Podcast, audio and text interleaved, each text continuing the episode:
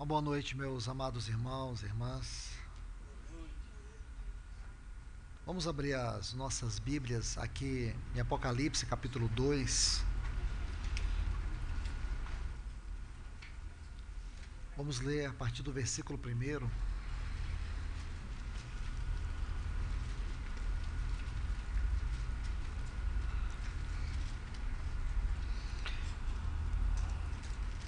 Ao anjo da igreja em Éfeso, escreve: Estas coisas diz aquele que conserva na mão direita as sete estrelas e que anda no meio dos sete candeeiros de ouro. Conheça as tuas obras, tanto o teu labor como a tua perseverança, e que não pode suportar homens maus, e que puseste à prova os que a si mesmos se declaram apóstolos e não são, e os achastes mentirosos. E tens perseverança e suportastes provas por causa do meu nome e não te deixastes esmorecer. Tenho, porém, contra ti que abandonaste o teu primeiro amor. Lembra-te, pois, de onde caístes. Arrepende-te e volta à prática das primeiras obras. E, se não, venho a ti e moverei do seu lugar o teu candeeiro caso não te arrependas. Tens, contudo, a teu favor que odeia as obras dos nicolaítas, as quais eu também odeio. Quem tem ouvidos, ouça o que o Espírito diz às igrejas. Ao vencedor, dar-lhe-ei que se alimente da árvore da vida que se encontra no paraíso de Deus. Amados irmãos e irmãs, esta é a última parte da mensagem que temos estudado aqui nesses dias, onde estamos refletindo sobre este assunto, os obstáculos ao avivamento, baseado nesta igreja de Éfeso. Esta igreja, como temos estudado desde o primeiro dia, onde Paulo dedicou o seu ministério de maneira especial. Paulo esteve nesta cidade durante três anos. Ele testemunha em Atos dos Apóstolos, capítulo 20, que foi neste lugar, nesta cidade, durante esse período, que o evangelho foi tão intenso, a palavra do Senhor prevalecia poderosamente nesta cidade, nesta igreja, de tal forma que toda a Ásia foi evangelizada casa por casa. Ali, os desígnios de Deus, o eterno supremo propósito de Deus em Cristo, foi anunciado a esta igreja. Paulo, ele possivelmente tenha feito uma outra visita entre a, a prisão dele em Roma quando ele foi solto e logo ele foi preso novamente. Nesse período, alguns estudiosos acreditam que Paulo tenha visitado Éfeso. E foi aí que ele se deparou com a apostasia, com a indiferença. Aquela igreja que recebera um profundo e grandioso depósito espiritual agora estava tomada de superficialidades, de fábulas, de ensino sem fundamento na sã doutrina. Ele mesmo havia em seu espírito percebido pelo Espírito de Deus, quando ele diz aqui em Atos 20, quando em Mileto convidou os anciãos de Éfeso, ele mesmo dissera para eles que lobos vorazes iriam atacar o rebanho. E mesmo dentre eles surgiriam homens que perverteriam a doutrina, atraindo as pessoas para eles. O que nós sabemos, isso está explícito, tanto na primeira como na segunda carta que Paulo escreveu a Timóteo, que esta profecia se cumpriu. Aqui em 1 e 2 Timóteo, nós vamos ver diversas vezes Paulo relatando nessa carta ou nessas cartas como esses maus obreiros, esses lobos vorazes, esses falsos mestres e profetas haviam inundado a igreja de Éfeso com outra doutrina, com outro evangelho, levando essa igreja à apostasia. Então, meus irmãos e irmãs, agora nós sabemos na história, Timóteo tinha aproximadamente 40 anos quando Paulo escreveu essas epístolas. Ele era considerável ou considerado um jovem obreiro, um jovem pastor, um jovem mestre, um jovem ainda no seu ministério a Deus. Ele era considerado jovem, 40 anos. E esta igreja havia sido tomada por essas densas trevas da apostasia. Então, quando Timóteo está enfrentando essa crise, o apóstolo João vai viver em Éfeso. Já velho, João vai viver nesta cidade. Mas o que nós sabemos pelos relatos históricos, que esta cidade ela foi tomada pelo paganismo, pelo gnosticismo, que era uma mistura de paganismo com judaísmo e cristianismo. Essas três coisas se misturaram, formaram o gnosticismo e varreu toda a cidade, como também toda a igreja de Éfeso. E aí as nuvens negras da apostasia assolaram esta igreja. E hoje o que nós sabemos, irmãos, é que o Senhor removeu o seu candeeiro. Então, tendo tudo isso como um pano de fundo, nós olhamos para esta carta. Esta carta à igreja de Éfeso, aqui em Apocalipse. É uma carta profética. E por que o Espírito Santo colocou esta carta à igreja de Éfeso aqui em Apocalipse? Nós já tínhamos aqui a Epístola aos Efésios. Quando você estuda a Epístola aos Efésios, o que, que você encontra ali? Gostaria de convidar os irmãos que pudessem abrir suas Bíblias aqui na Epístola aos Efésios, por favor.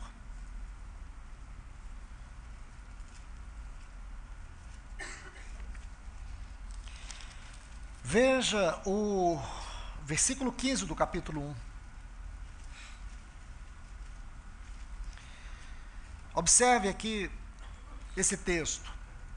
Por isso também eu, tendo ouvido a fé que há entre vós no Senhor Jesus e o vosso amor com todos os santos. Estão vendo aí? A fé que há no Senhor Jesus e o amor. O amor para com todos os santos. Capítulo 3, versículo 17.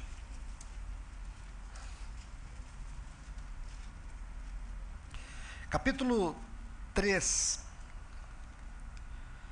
o versículo 17 diz: Que habite Cristo pela fé nos vossos corações, sendo vós arregados e fundamentados em amor. Capítulo 4, versículo 15. Mas praticando a verdade em amor, cresçamos em todas as coisas até chegarmos a Ele, que é a cabeça, Cristo, de quem todo o corpo, conjuntado e coligado, pelo que toda a junta supre, segundo a operação na medida de cada membro, efetua o aumento do corpo para a edificação de si mesmo em amor. Deixe-me colocar mais um texto, capítulo 5, versículo 2. Andai em amor, assim como também Cristo vos amou e entregou a si mesmo por nós. Estão vendo aí, irmãos? Me perdoe citar tantos textos e não poder fazer aqui uma exposição do conteúdo de cada um deles. Mas eu estou citando esses textos só para que vocês é, possam olhar e ver a grande ênfase da palavra amor nessa carta. Ele, ele ouviu falar do amor desses irmãos, o amor da igreja de Éfeso era um amor que havia testemunho. Esta igreja era conhecida por duas coisas: pela fé em Cristo e pelo amor uns com os outros. Esta igreja tinha dois fundamentos, como nós já estudamos nos estudos passados: a verdade, a doutrina dos apóstolos, o ministério da palavra, o evangelho, tudo isso compreende a palavra verdade em Éfeso. E a palavra amor, no sentido mais elevado, é o amor a Deus, devocional. O amor devocional. E o amor para com os irmãos, comunhão. Esses eram os dois fundamentos desta igreja. O que, é que nós encontramos aqui, irmãos? Nós encontramos uma igreja que está em completa apostasia.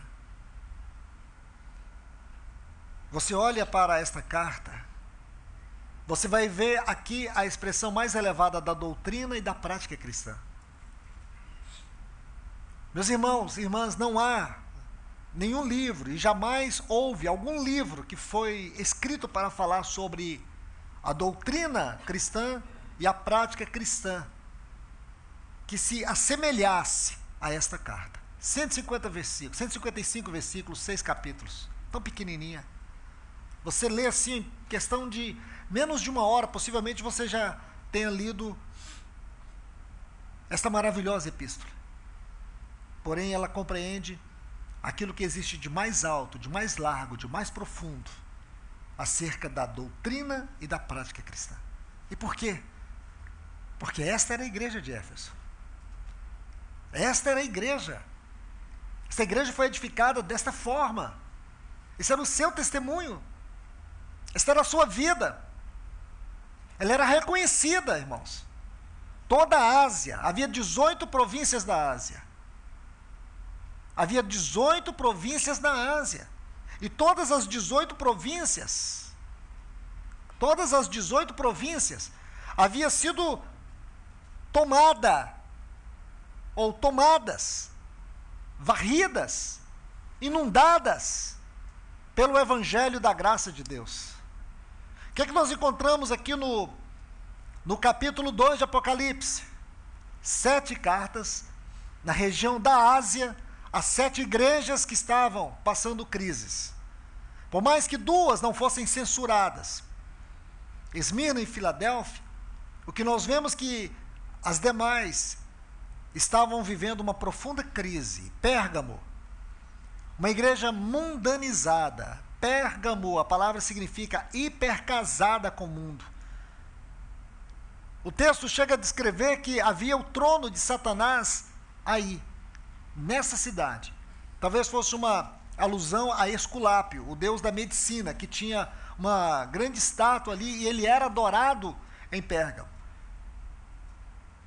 Agora você imagina, aí depois Tiatira, uma igreja caracterizada pela idolatria. A idolatria havia pervertido Tiatira. Possivelmente o evangelho entrou em Tiatira por meio de Lídia. E ali a igreja se tornou próspera, abençoada. Mas agora, o que, que é Tiatira? Uma igreja que estava tomada de idolatria, de feitiçaria. Isto é, o evangelho havia sido pervertido de tal forma que se assemelhava a cultos de magia negra, trevas. É isso que você encontra em Tiatira, trevas espirituais. De maneira que dentro do contexto profético na história, esta igreja inaugura o período da Idade das Trevas, que durou mil anos, Tiatira. Porque essas cartas têm uma dimensão profética. O que nós estamos falando aqui ainda é muito raso sobre essas cartas. Eu não me atrevo a entrar. Não é o meu encargo. Porque se você for estudar essas cartas, você vai encontrar que a história da igreja até a volta de Cristo está dividida em sete períodos, e cada um desses períodos se relaciona com uma dessas cartas. Não é um encargo, esse é outro assunto, não é para agora, mas só para vocês entenderem. Tiatira inaugura o período da Idade das Trevas, no sentido profético da palavra. Logo a seguir, o que, que você tem? Sardes. O que quer dizer Sardes no sentido espiritual? Uma igreja que tem realidade uma igreja que, que tem aparência de que está viva, porém na realidade está morta. Uma igreja sem realidade espiritual. Isso é Sardes. E depois o que nós vamos ver? Laodiceia. Uma igreja tomada pelo orgulho, pela soberba. Uma igreja onde nós encontramos Cristo fora. Cristo foi colocado para fora dessa igreja. Ele estava fora dessa igreja. Ele estava batendo na porta. E por que batendo na porta? Porque nessa igreja ele não tinha preeminência, ele não tinha sua autoridade reconhecida, honrada. Por isso ele está batendo na porta. Esta igreja, ela estava afundada no seu pecado, na sua ignorância, no seu orgulho, na sua indiferença, na sua negligência, na sua frieza, que o Senhor estava sentindo náusea dela, a ponto de dizer que ele estava para vomitá-la da sua boca. Essas igrejas, irmãos, todas elas foram frutos daquilo que o Senhor fez em Éfeso. Por isso que Éfeso é a primeira carta. Porque todas estas demais igrejas foram frutos desse trabalho de três anos, que depois se multiplicou por anos, igrejas foram sendo levantadas. Talvez você nunca pensou dessa forma, porém, é importante que você considere isso. E nós não estamos aqui para narrar história, nós estamos aqui para refletir os nossos dias na luz da palavra do Senhor, porque estamos vivendo o tempo do fim. Estamos vivendo o tempo do fim. Goste você, não goste você.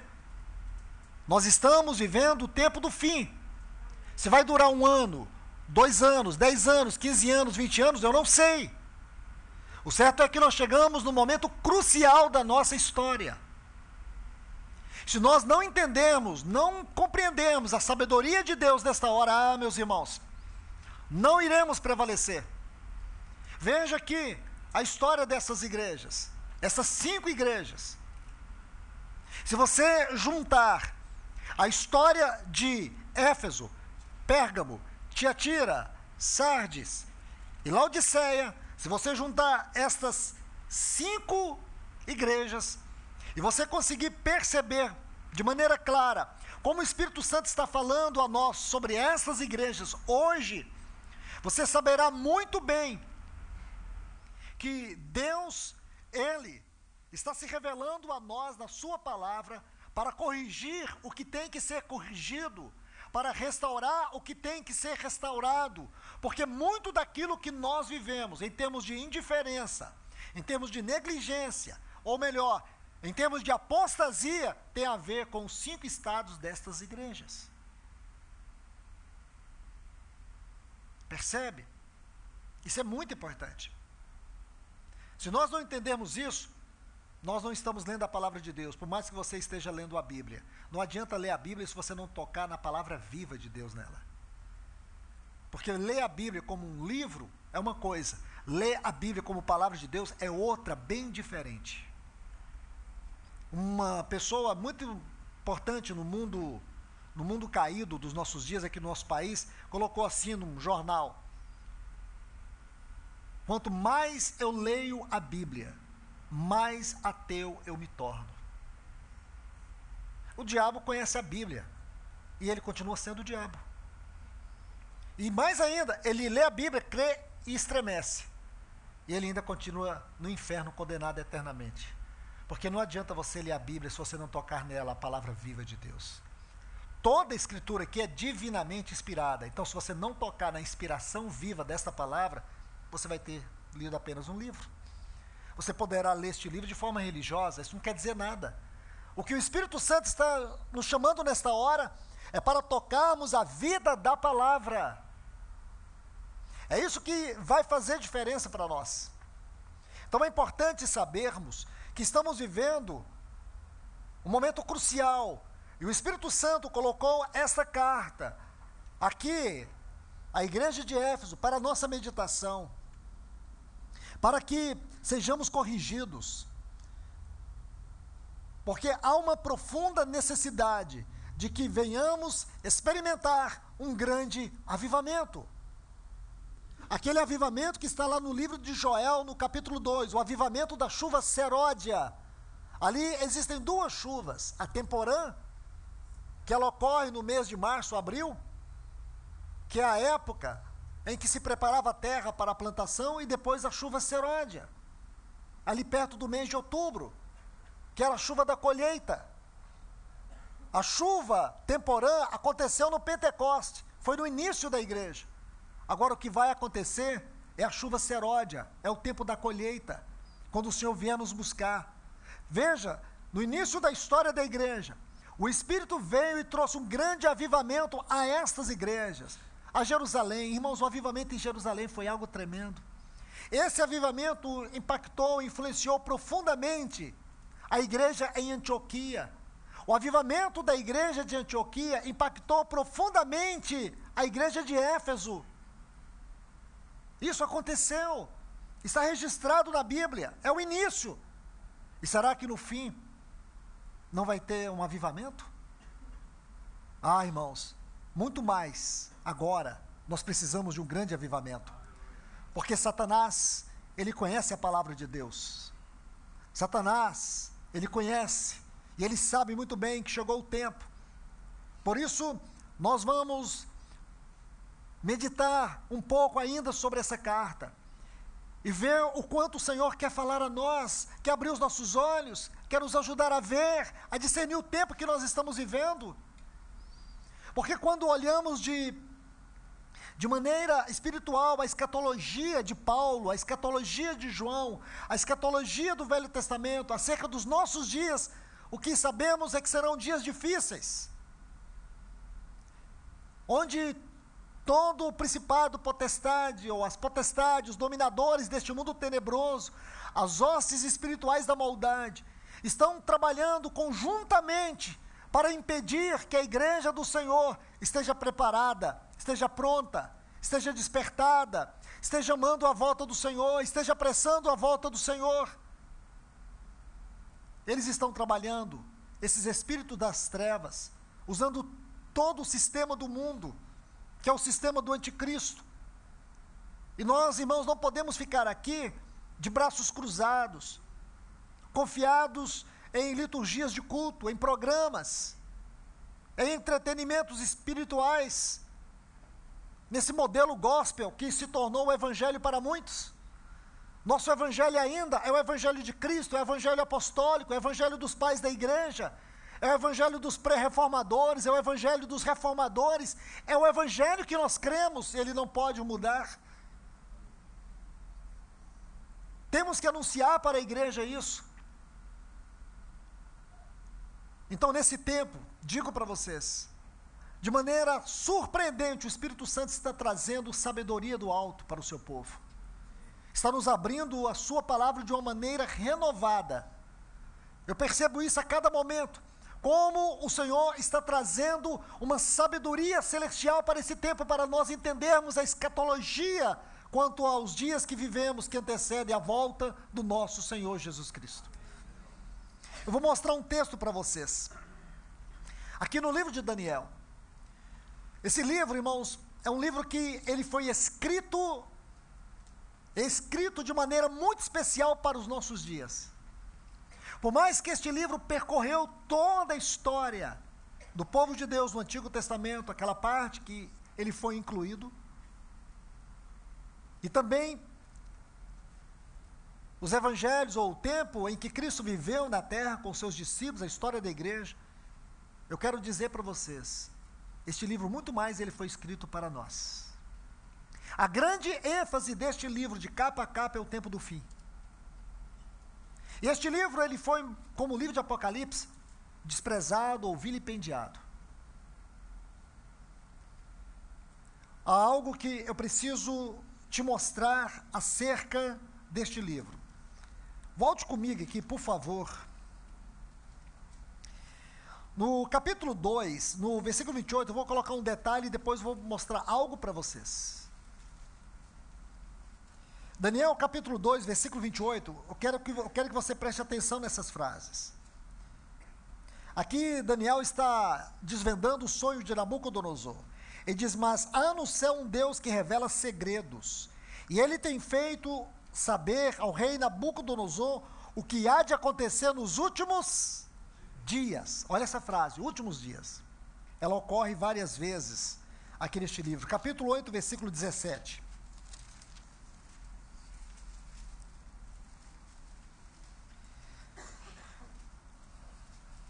Esse versículo 17, ele tem a parte A, a parte B e a parte C. A parte C está bem embaixo, ó, porém ele me disse, está vendo?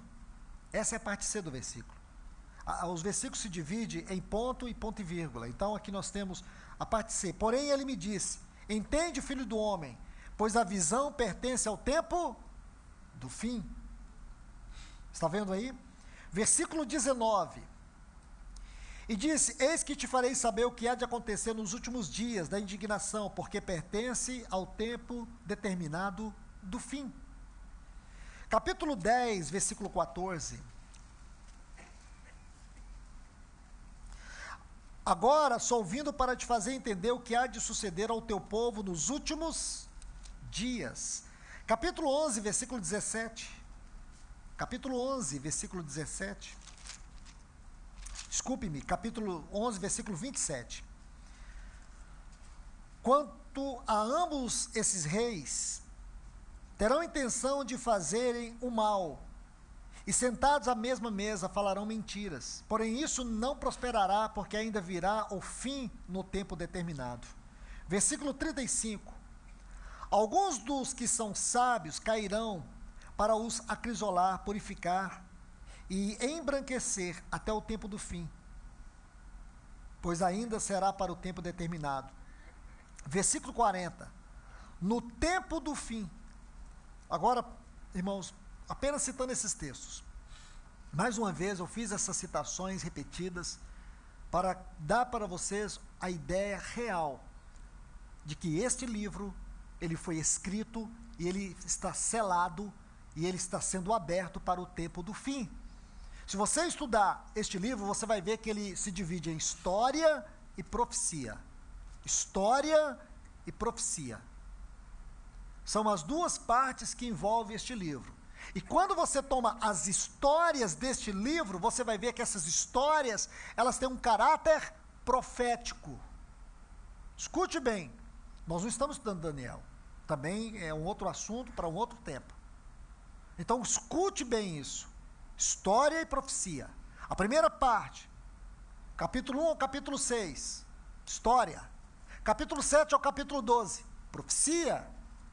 E aí você viu a frase tempo do fim? Agora, por favor, capítulo 12, olha o versículo 4.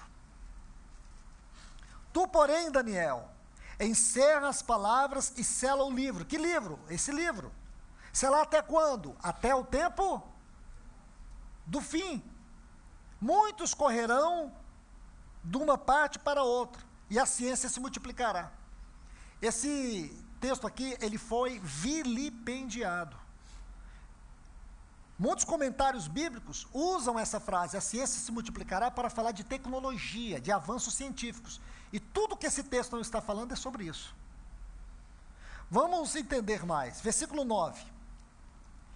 Ele respondeu: Vai-te, Daniel, pois as palavras estão fechadas e seladas até quando? Até o tempo do fim. Muitos se purificarão e se embranquecerão e serão acrisolados. Mas os ímpios procederão impiamente. Nenhum dos ímpios entenderá.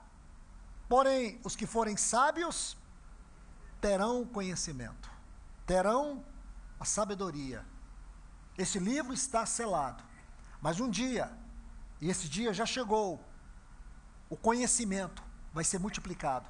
A palavra conhecimento neste livro, escute, irmãos, existe uma lei, eu tenho repetido aqui para vocês. Lei da hermenêutica, a Bíblia interpreta a própria Bíblia. A palavra conhecimento neste livro tem a ver com a mente de Deus. Então a mente de Deus está abrindo este livro para nós. E agora chegou o momento de nós entendermos este livro dentro da nossa experiência. Se nós não entendermos, é porque nós estamos na contramão do nosso chamado. Por isso eu quero usar todos esses argumentos para levar vocês a olhar para esta carta, à igreja de Éfeso, e saber que é importante hoje nós lermos a escatologia de maneira devocional, não de forma especulativa, mas devocional, e entender o quanto o Espírito Santo ele está abrindo o nosso entendimento para trazer o quê? Para trazer a revelação, para trazer a aplicação doutrinária. Porque no momento que ele restaurar, e quando falo de revelação, eu falo da sua palavra, eu falo do seu evangelho, eu falo da sua verdade. E isso vai se expandir no nosso meio. Esta palavra que é espírito e vida vai tomar a sua igreja. Esse texto inicial que o nosso irmão Ricardo leu, que é uma das partes que nós vamos falar daqui a pouco, que foi simplesmente a última fase do declínio quando uma geração se recusou, se recusou a permanecer no seu chamado e na sua vocação. E aí a história vai nos mostrar o que, que aconteceu. Nós temos vivido anos e anos de declínio, de apostasias. Porém, chegamos ao cúmulo da apostasia. Mas graças a Deus estamos aqui, ainda com fome de Deus, ainda com sede de Deus. Se por um lado existem muitos que estão sofrendo como Esmirna, todos nós somos Filadélfia. Queremos ser a Filadélfia do Senhor. Queremos ter uma porta aberta entre nós. Em Laodiceia tinha uma porta fechada. Em Filadélfia o Senhor diz assim: Eis que eu tenho colocado diante de ti uma porta aberta. E há uma porta aberta sobre nós. E é por essa porta que a palavra de Deus está entrando nesta hora para abrir caminho para um grande avivamento. Então vamos olhar para essa carta. Vamos agora voltar para Apocalipse capítulo 2. Vamos ver quatro, quatro pontos, os quais devemos dar máxima atenção. Quatro pontos aqui nesta carta. Primeiro, como o Senhor se apresenta a esta carta. É muito importante. Meus irmãos, não vamos ter como fazer uma análise microscópica, detalhada desta carta. Mas vamos aqui olhar alguns pontos e citá-los. Isso vai ser de grande ajuda para nós. Vamos primeiro ver quatro pontos, os quais devemos dar a máxima atenção. Primeiro ponto: como o Senhor se apresenta a esta igreja? No versículo primeiro vai dizer: como aquele que conserva na mão direita as sete estrelas e que anda no meio dos sete candeeiros. Apocalipse 1:20 vai nos ajudar a interpretar isto. Porque as sete estrelas aqui é uma referência ao ministério dos anciãos nas localidades. O Senhor está dizendo que esse ministério dos anciãos da localidade ele sustenta na autoridade do seu governo celestial. Ministério não é uma imposição, não é um clérigo, é um chamado de Deus. São os homens dádivas, aqueles que são chamados para ter uma especial incumbência. São aqueles que são chamados não primeiramente para ministrar a igreja, mas para ministrar ao Senhor. São homens, homens que Deus capacita, que Deus unge, que Deus usa, e que nesse tempo são os profetas e mestres. E aqui eu digo para os irmãos, com todo respeito, amor e cuidado. Eu sei que o Senhor tem levantado muitos irmãos jovens aqui para o ministério. E quero dizer algo para você. Se você pensar no ministério que seja menos do que isso, desista. Se você está pensando apenas pregar o evangelho para trazer informações para a igreja, desista. Se você simplesmente vê algum glamour no ministério, desista.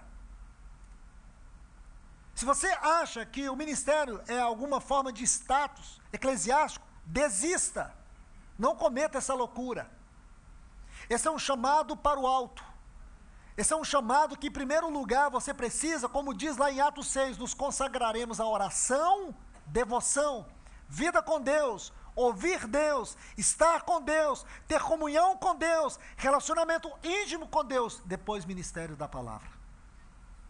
Se o ministério da palavra não for gerado numa vida de intimidade com Deus, naquele tabernáculo de Moisés que estudamos sábado de manhã, desista.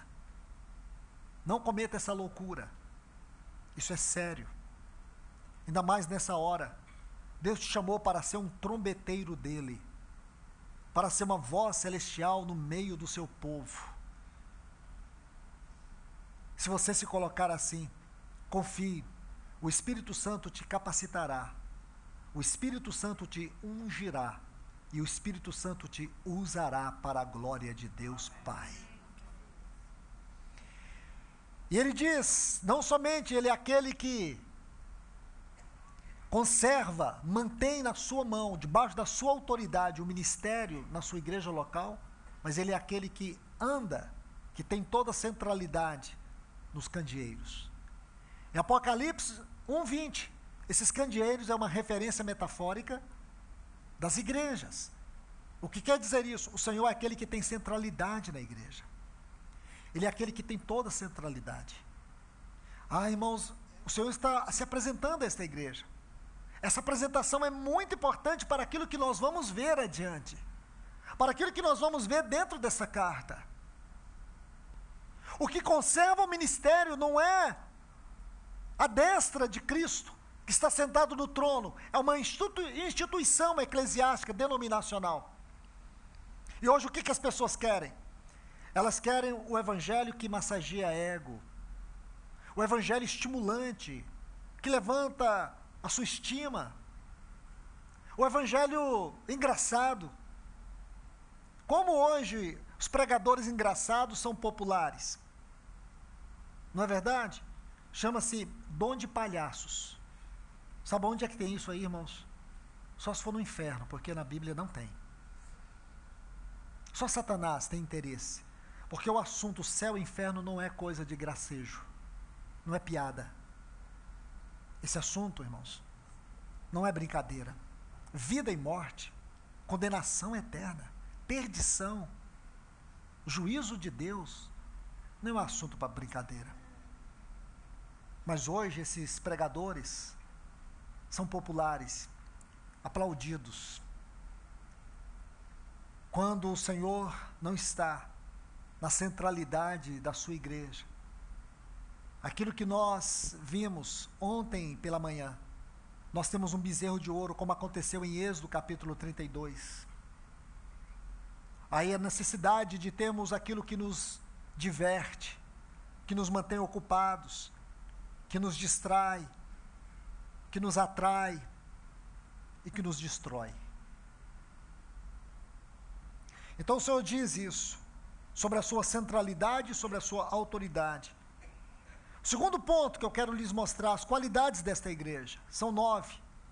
Os versículos 2 e 3 e também o versículo 6. As obras, o labor, a perseverança. Esta igreja não suportava homens maus, Outro ponto, essa igreja colocou à prova aqueles que, aqueles que se achavam apóstolos, se declaravam apóstolos e não eram. Era uma igreja perseverante, uma igreja que suportava provas, uma igreja que não se deixava esmorecer e uma igreja que odiava a obra ou as obras dos nicolaítas. Nove características. Mas irmãos e irmãs, esse não é o ponto fundamental. Porque nós podemos ser tudo isso aqui que Éfeso foi. Eu não sei se, se nós aqui, eu falo dos irmãos aqui de Londrina, dos irmãos lá de Goiânia, onde eu me reúno, se nós colocarmos estes nove pontos e nós fôssemos checar a nossa condição em relação a, a esses pontos, sabe qual é a sensação que eu tenho sobre nós lá em Goiânia? Que talvez nós não fôssemos, ou nós não sejamos uma igreja como foi esta igreja de Éfeso. E aqui eu me desespero.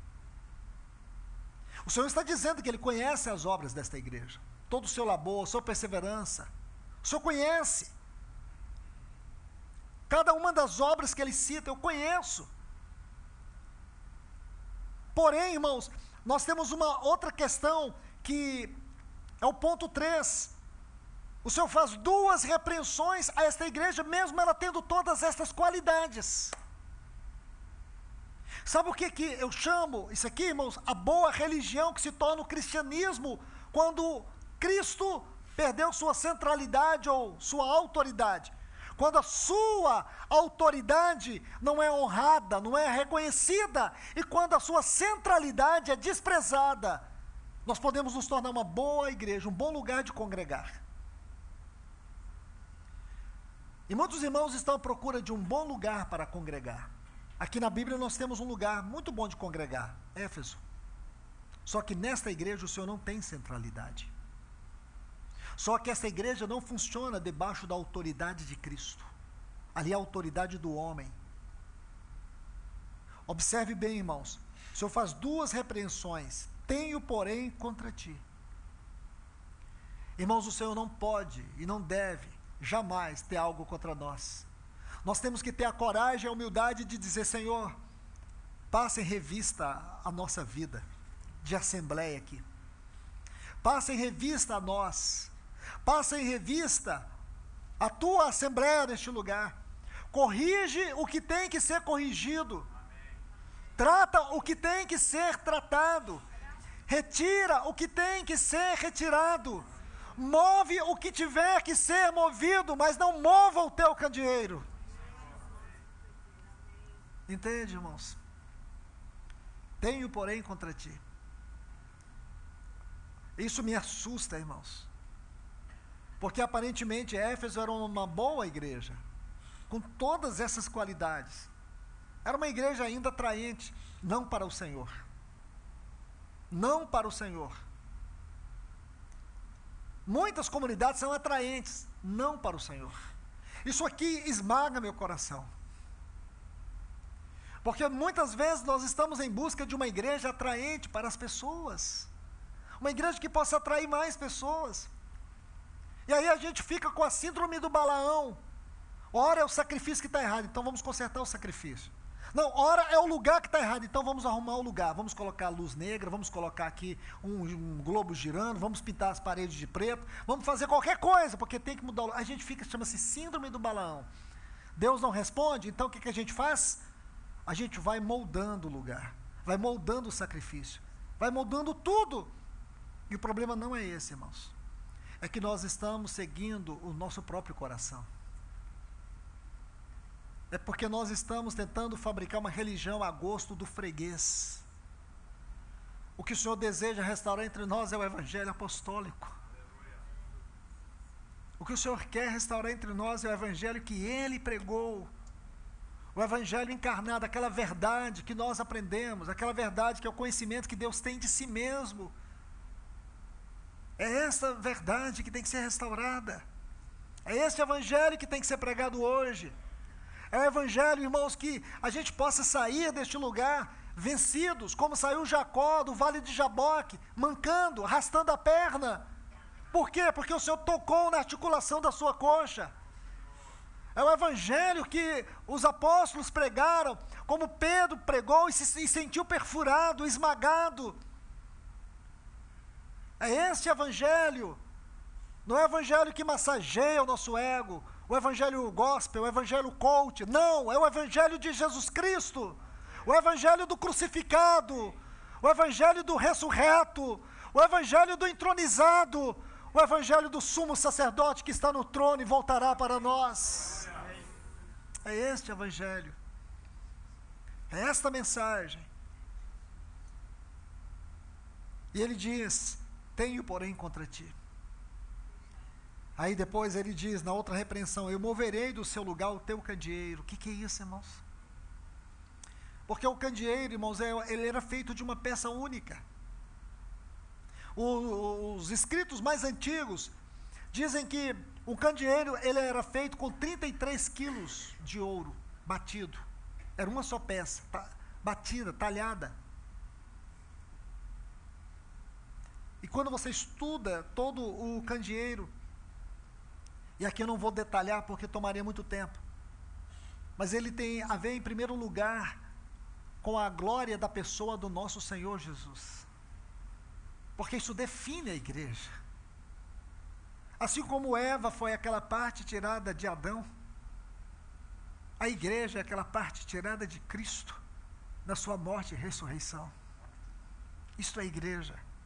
A igreja não é uma instituição, a igreja não é uma fabricação, não é a intenção do homem, não é a invenção do homem.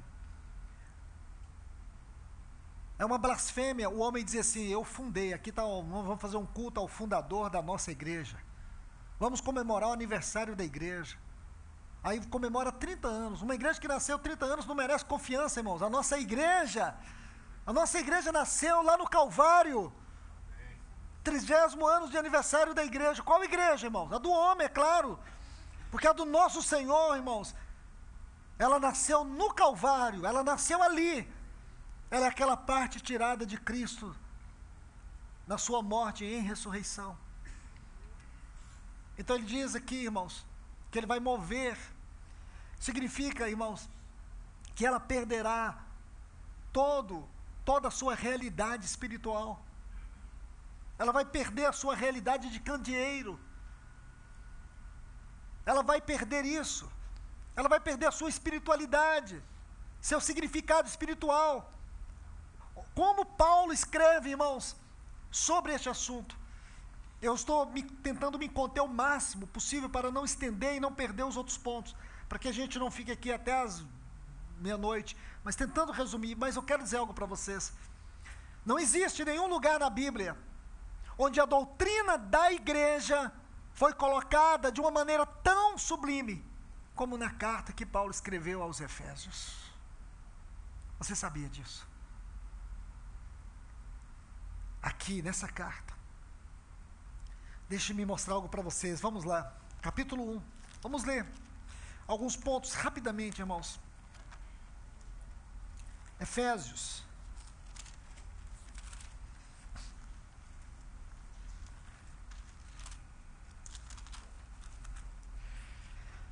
Vou fazer apenas pequenas menções, tá? Não vamos poder fazer muita coisa. Olha o versículo 4. Assim como nos, nos escolheu nele, antes da fundação do mundo, para sermos santos e irrepreensíveis perante ele e em, em amor. Nos escolheu nele, antes da fundação do mundo. Então, a, a igreja é isso aqui. A igreja começa dentro desse texto, versículo 4, capítulo 1. Agora, por favor, versículo 23, a qual é o seu corpo? A plenitude daquele que enche tudo em todas as coisas. Como ele define a igreja? A igreja, ela tem um caráter eterno, ela foi escolhida em Cristo. Ela foi escolhida antes da fundação do mundo. Vou colocar um texto aqui para brilhantar esse versículo 4 do capítulo 1, o versículo 10 do capítulo 2. Somos feitura dele, a palavra feitura ali é a palavra poema, de onde vem a nossa palavra em português, poema. A igreja é um poema de Deus. A igreja é um poema, fomos escolhidos nele. A ideia que você tem aqui é aquela que está em João capítulo 1. Quando diz que no princípio era o Verbo, o Verbo era Deus e o Verbo estava com Deus, ele era Deus. Porque ele estava com Deus, com inerência e coexistência. O Verbo estava com Deus, estava contido em Deus, estava dentro de Deus. E que isso nos mostra, irmãos, nos mostra algo maravilhoso. Quando diz que fomos escolhidos nele, o que significa que nesta linda dança que os pais capadócios chamavam de pericorese, peri, perímetro, corese dança, é como se o como da trindade, essa comunhão da trindade, essa dança da trindade, essa harmonia da trindade, essa comunhão da trindade, esse amor da trindade, chegou a um ponto tão alto que o pai olhou para o filho e desejou não apenas ter aquele filho, mas ele desejou ter muitos filhos que fossem conformados a esse filho. É isso que o versículo 4 de Efésios 1 está dizendo, essa frase. Fomos escolhidos nele. Um poema, uma festa da Trindade, produziu essa explosão da criação, da regeneração, da conformação e da glorificação eterna na qual nós fomos incluídos em Cristo Jesus. Isso é igreja. Olha o que, que Paulo está dizendo. Veja no, no capítulo 2, e aqui eu não vou mais falar sobre Efésios. Ele vos deu vida estando vós mortos os vossos delitos e pecados. Começa assim, versículos 1 a 3. Nós estávamos mortos em delitos e pecados, andávamos segundo o curso deste mundo, segundo o príncipe da potestade do ar. Éramos por natureza filhos da ira. Não é assim que ele começa o capítulo 2? Agora veja como ele termina o capítulo 2 edificados sobre o fundamento dos apóstolos e profetas, sendo a principal pedra angular Cristo Jesus, no qual todo edifício, a igreja, bem conjuntado, cresce para ser um santuário ao Senhor, no qual também vós sois edificados para ser a habitação de Deus no Espírito. Isso é igreja, irmãos. E sabe o que significa perder o candeeiro? Perder tudo isso. Irmãos, eu não tenho tempo, mas olhe todos os assuntos relacionados à igreja da Epístola aos Efésios. Aí você vai entender o que, que significa perder o candeeiro. Se você entrar no capítulo 3, ainda é mais assustador.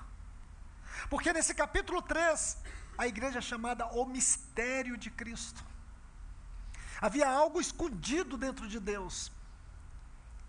O Velho Testamento, você estuda todo o Velho Testamento, você vê algo que está ali oculto. Algo que está oculto, mas que é revelado no Novo. Esse grande mistério da graça, que nos é revelado aqui no capítulo 3. Havia um mistério, ninguém pôde conhecer. Se você volta para os patriarcas, ela estava lá, estava lá, mas ninguém conhecia. Havia tantos assuntos e situações que falavam dela, que prefiguravam ela. Rebeca prefigurou ela no capítulo 24 de Gênesis. Quantos capítulos nós vamos estudar? E ela estava lá, mas era um mistério. Mas agora, aqui nessa epístola é escancarada. Ela é chamada de o corpo de Cristo. Ela é chamada do santuário, da morada do Espírito. Ela é chamada do mistério de Cristo. Ela é chamada da noiva de Cristo. É tudo isso a igreja. Mas aqui, irmãos,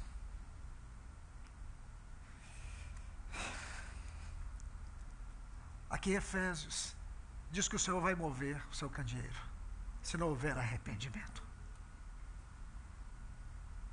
Nós podemos seguir, irmãos, com obras, nós podemos seguir com o nosso labor, com a nossa perseverança, suportando os maus.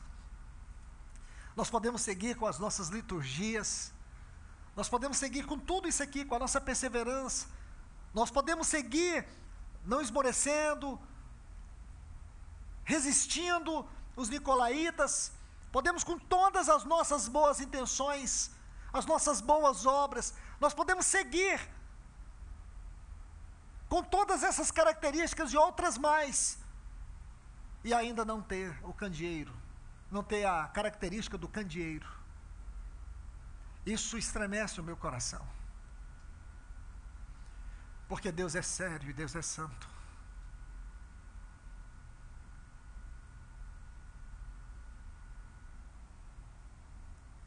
Tenho, porém, contra ti. Ah, irmãos, Feche os seus olhos um segundo para nós orarmos. Senhor, que o Senhor tem contra nós, trata nesta noite. O Senhor tem contra a minha vida, trata nesta noite. Ó Senhor, que o Senhor tem contra esta comunidade aqui em Londrina, trata, revela. Tu tens os teus anciãos aqui, os teus profetas e mestres nessa assembleia. Revela-te a eles. Mas não mova o teu candeeiro, Senhor. Não mova o teu candeeiro desta assembleia. Traz luz, traz revelação. Em nome de Jesus. Então, na terceira parte, nós temos duas repreensões. Na quarta parte, nós temos duas advertências. A primeira está no versículo 5, na primeira parte. Arrepende-te arrepende-te. E a segunda está aí aqui na segunda parte desse mesmo versículo 5. Volta e pratica as primeiras obras. Quais eram as primeiras obras nesta igreja? Você se lembra? A verdade e o amor. Porque perderam a verdade, perderam o amor, a apostasia entrou e destruiu a devoção desta igreja destruiu o ministério da palavra. Esta igreja se tornou insípida, fria e vazia, e indiferente a Deus. O Senhor está dizendo: volta e pratica. Volta e pratica a verdade. Lembra, irmãos? Atos 2,42: E perseveravam na doutrina dos apóstolos. Esta é a verdade, esse é o evangelho, esse é o ministério da palavra. Perseveravam na doutrina dos apóstolos e na comunhão esta comunhão aqui, ela é ampla, porque ela tem um sentido vertical e tem um sentido horizontal.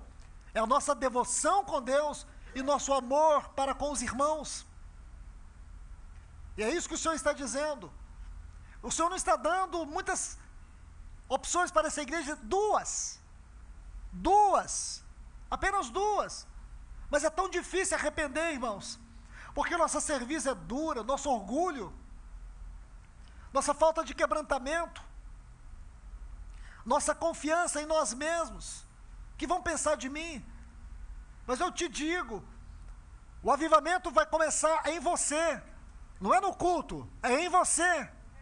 Podemos ter cultos maravilhosos hoje, amanhã, algum dia e outro. Amém, são cultos. Mas o avivamento e o que existe entre os cultos, e a vida entre os cultos, e o cristão entre os cultos. Os cultos deveriam refletir o que nós somos. Então, irmãos, você precisa entender que o verdadeiro culto a Deus é você. É você. Não é o que está em Romanos 12? Apresenteis os vossos sacrifícios, os vossos corpos como sacrifícios vivo, santo e agradável a Deus, que é o vosso culto. Culto com entendimento. Então as reuniões da igreja deveriam refletir o culto de cada um, o que nós somos para o Senhor. É aí que o avivamento vai começar. Nós precisamos arrepender como membros e como corpo. O que, que eu tenho que arrepender como membro na minha vida pessoal? O que, que nós temos que arrepender como corpo? Para isso que o Senhor nos deu anciãos em nossas assembleias. Que aconteceu com essa igreja? Quando você começa a estudar tudo isso, e penso que nós estamos sim no começo de tudo, porque é muito amplo o assunto desta carta, desta igreja. Haviam se passado 15 anos. Desde o início da primeira carta até esta, o que, que aconteceu? Eu quero terminar, não quero prolongar. Eu quero citar para vocês aqui um texto em Juízes, capítulo 2, versículos 6 a 11. Algo muito interessante. Juízes, capítulo 2, versículos 6 a 11, vai nos dizer que, havendo Josué despedido o povo, todos os filhos de Israel eles foram para suas casas, tomaram posse das suas herdades. E diz que serviu o povo todos os dias de Josué. Você se lembra disso? É muito importante você saber isso. Agora Israel está ali na terra de Canaã, que é uma figura da plenitude de Cristo. E diz que o povo serviu ao Senhor todos os dias de Josué. Viram todas as obras do Senhor naquele tempo. Agora é interessante que quando você é, lê o versículo 10, você vai ver que até aí Josué faleceu, toda a sua geração faleceu, aí vai dizer assim o versículo 10, e foi também congregada toda aquela geração seus pais, isto é, foram sepultados. Aí diz, outra geração após eles se levantou, que não conhecia o Senhor, nem tampouco a obra que fizera em Israel. Esse texto é crucial. Peço aos irmãos que cheguem em suas casas, abram novamente suas Bíblias, leiam essas passagens, sublinhem esse texto e considerem essa semana ficar em torno dele. Porque eu vou contar algo para vocês. Quando você estuda o livro de Juízes, este é o livro que conta a história mais triste do povo de Deus, o livro de Juízes. Nós sabemos que o povo de Israel esteve 70 anos no cativeiro da Babilônia. Aqui neste livro, o povo de Israel esteve 111 anos em cativeiros. 111 anos em cativeiros. Observe isso. Vamos colocar de maneira didática isso. Primeiro ponto que eu quero colocar para vocês. Primeiro ponto. Se você pegar os versículos 6 e 25 do capítulo 17, 21, Juízes 17, 6, Juízes 21 e o versículo 25, você vai ver uma frase assim: Naquele tempo não havia rei em Israel, e cada um fazia o que bem lhe parecia. Sabe o que, que aconteceu? Quando uma geração, uma geração que não conhecia o Senhor, uma geração que não se importou em conhecer o Senhor, foi levantada em Israel, a primeira coisa que você vai ver, o povo passou a viver uma vida espiritual desordenada. Essa é a primeira consequência. A segunda consequência, 111 anos de cativeiros. 111 anos de cativeiros. Se você quiser anotar, eu te dou os textos aí. O primeiro cativeiro, de oito anos, foi lá na Mesopotâmia. Está no capítulo 3 do livro de Juízes, o versículo 8 até o 11. O segundo cativeiro foi em Moabe. Foram 18 anos. Aí também, no capítulo 3 do livro de Juízes, os versículos 14 a 30, foram 18 anos. Na Mesopotâmia, que foi o primeiro, foram oito anos. O segundo, que foi aqui, foi o rei de Eglon, o Moabita. Dominou eles por 18 anos, foi esse cativeiro. O terceiro cativeiro está no capítulo 4, os versículos 1 a 3. Jabim, Jabim, o, o rei de Canaã, manteve Israel no cativeiro por 20 anos. O próximo cativeiro foi Midian. Nesse cativeiro, que está lá no capítulo 6 do livro de Juízes, os versículos 1 a 7, eles estiveram durante sete anos. Sete anos nesse cativeiro em Midian. Depois, duas nações, Amon e os filisteus, se uniram para manter Israel cativo por mais 18 anos. Capítulo 10 do livro de Juízes, versículos 6 a 8. Aí depois, capítulo 13, versículo 1. Os filisteus voltaram e dominaram Israel, mantiveram eles debaixo do cativeiro por 40 anos. Pense nisso, irmãos. Sabe por quê? Porque uma geração que não conhecia o Senhor se levantou. Vamos para mais um outro ponto. Livro de Ruth, capítulo 1, versículo 1. Fome e desespero. Foi uma outra consequência dessa geração incrédula, dessa geração apostata. Uma geração apostata se levantou. E o que que isso produziu? Fome e desespero no meio do povo. Livro de Ruth, capítulo 1 e o versículo 1. Você vai ler. Naqueles dias em que julgavam os juízes, houve fome na terra. E um homem de Belém, um homem de Belém, sabe o que, que significa Belém? Casa do pão, lugar da fartura, lugar do alimento. É Belém. Diz que um homem de Belém de Judá saiu habitar na terra de Moabe com sua mulher e os seus filhos. Estão vendo aí, irmãos? Que coisa séria. A toda a família de Noemi sai agora da casa do pão e vai para a terra da maldição. Por quê? Porque quando você estuda, você vai descobrir que Moabe, que era filho, que era filho do aquele incesto de Ló com a sua filha primogênita, gerou os Moabitas, uma nação profana, uma nação maldita, uma nação pagã, uma nação que era costume cultural deles, na religião, sacrificar os próprios filhos ao deus Moloque. E este homem saiu da casa do pão e foi para Moabe. E por quê? Porque havia fome, desespero. Porque havia fome e desespero onde deveria haver pão? Porque aquela nação estava vivendo a sua pior apostasia. Deixe-me colocar o quarto ponto. 1 Samuel, capítulo 4, o versículo 22, que é o tempo final daquilo que o nosso irmão leu aqui no início. A palavra do Senhor era muito rara, porque não havia profetas. É o que nós ouvimos aqui, e é fato, não havia profetas. O sacerdote era um apostata, era Eli. E a frase que vai descrever o final dessa fase, desse período, está aqui no versículo 22 do capítulo 4. E foi-se a glória de Israel.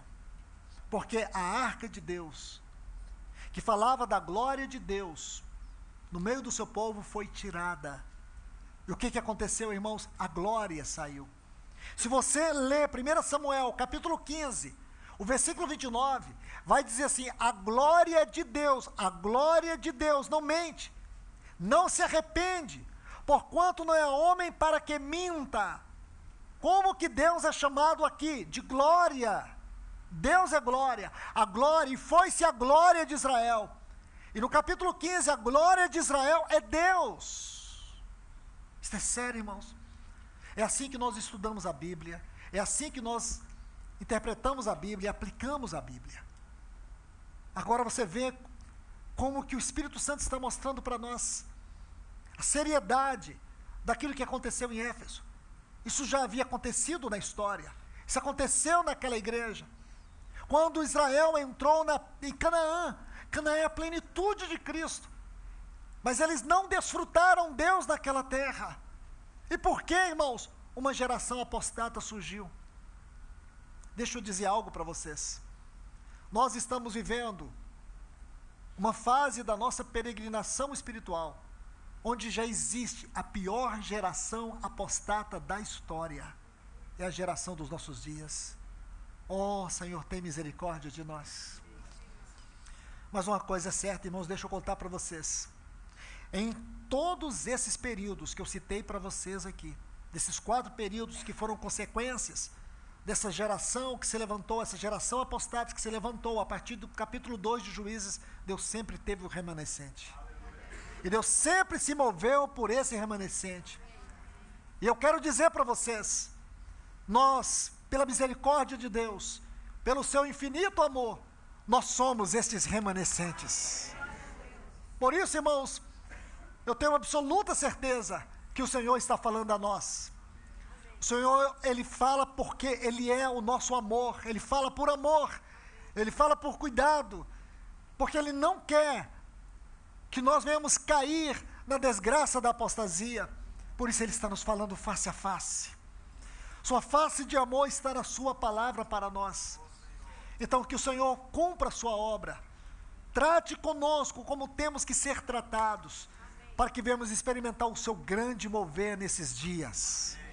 Mover de maneira pessoal, mover de maneira congregacional, mover nos casamentos, mover nos nossos filhos, trazendo restauração, trazendo vida, trazendo conversões, trazendo um profundo impacto de Deus em nós, para que nós possamos nos soltar dessa terra, para que o nosso coração seja de fato, os nossos afetos sejam de fato arrebatados para Deus.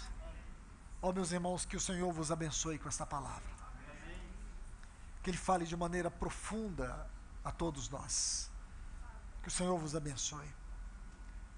Muito obrigado por tudo, irmãos. Vamos orar.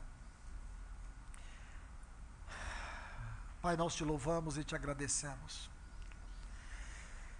Te agradecemos por sentir o teu amor nas tuas palavras sentir que o Senhor está intervindo na nossa vida, no nosso caminhar. O Senhor está nos trazendo a tua palavra para a correção, para a restauração, para a tua edificação entre nós, porque vivemos tempos perigosos, vivemos tempos onde as trevas que estão cobrindo esta terra tendem a nos afastar de ti, a desviar o nosso caminhar, a nossa vocação, o nosso chamamento celestial. Mas, Senhor, pedimos que esta palavra, como vida, entre dentro de nós, nas entranhas do nosso coração, Senhor. Penetra com força, com vida, de maneira eficaz. Trate conosco, Senhor. Para que nós venhamos experimentar um grande mover do Senhor, um grande avivamento na nossa vida um avivamento que nos leve mais para o Senhor, que mude as nossas prioridades, que corrija, Senhor, a nossa negligência, a nossa indiferença, aqueça o nosso coração de afeto, de amor por Ti, que nos torne uma igreja como aquela viúva de Lucas 18, que possamos orar e não esmorecer, para que o Senhor, quando vier, possa encontrar em nós uma fé como daquela viúva, a fé daqueles que não desistem, daqueles que vão batalhar arduamente pelo teu nome, daqueles que não vão se deixar esmorecer, daqueles que estarão aqui, para que tu possas vir e ser glorificados em nós. Nós te pedimos em nome de Jesus. Abençoe o teu povo nesta hora com a tua palavra, em nome de Jesus.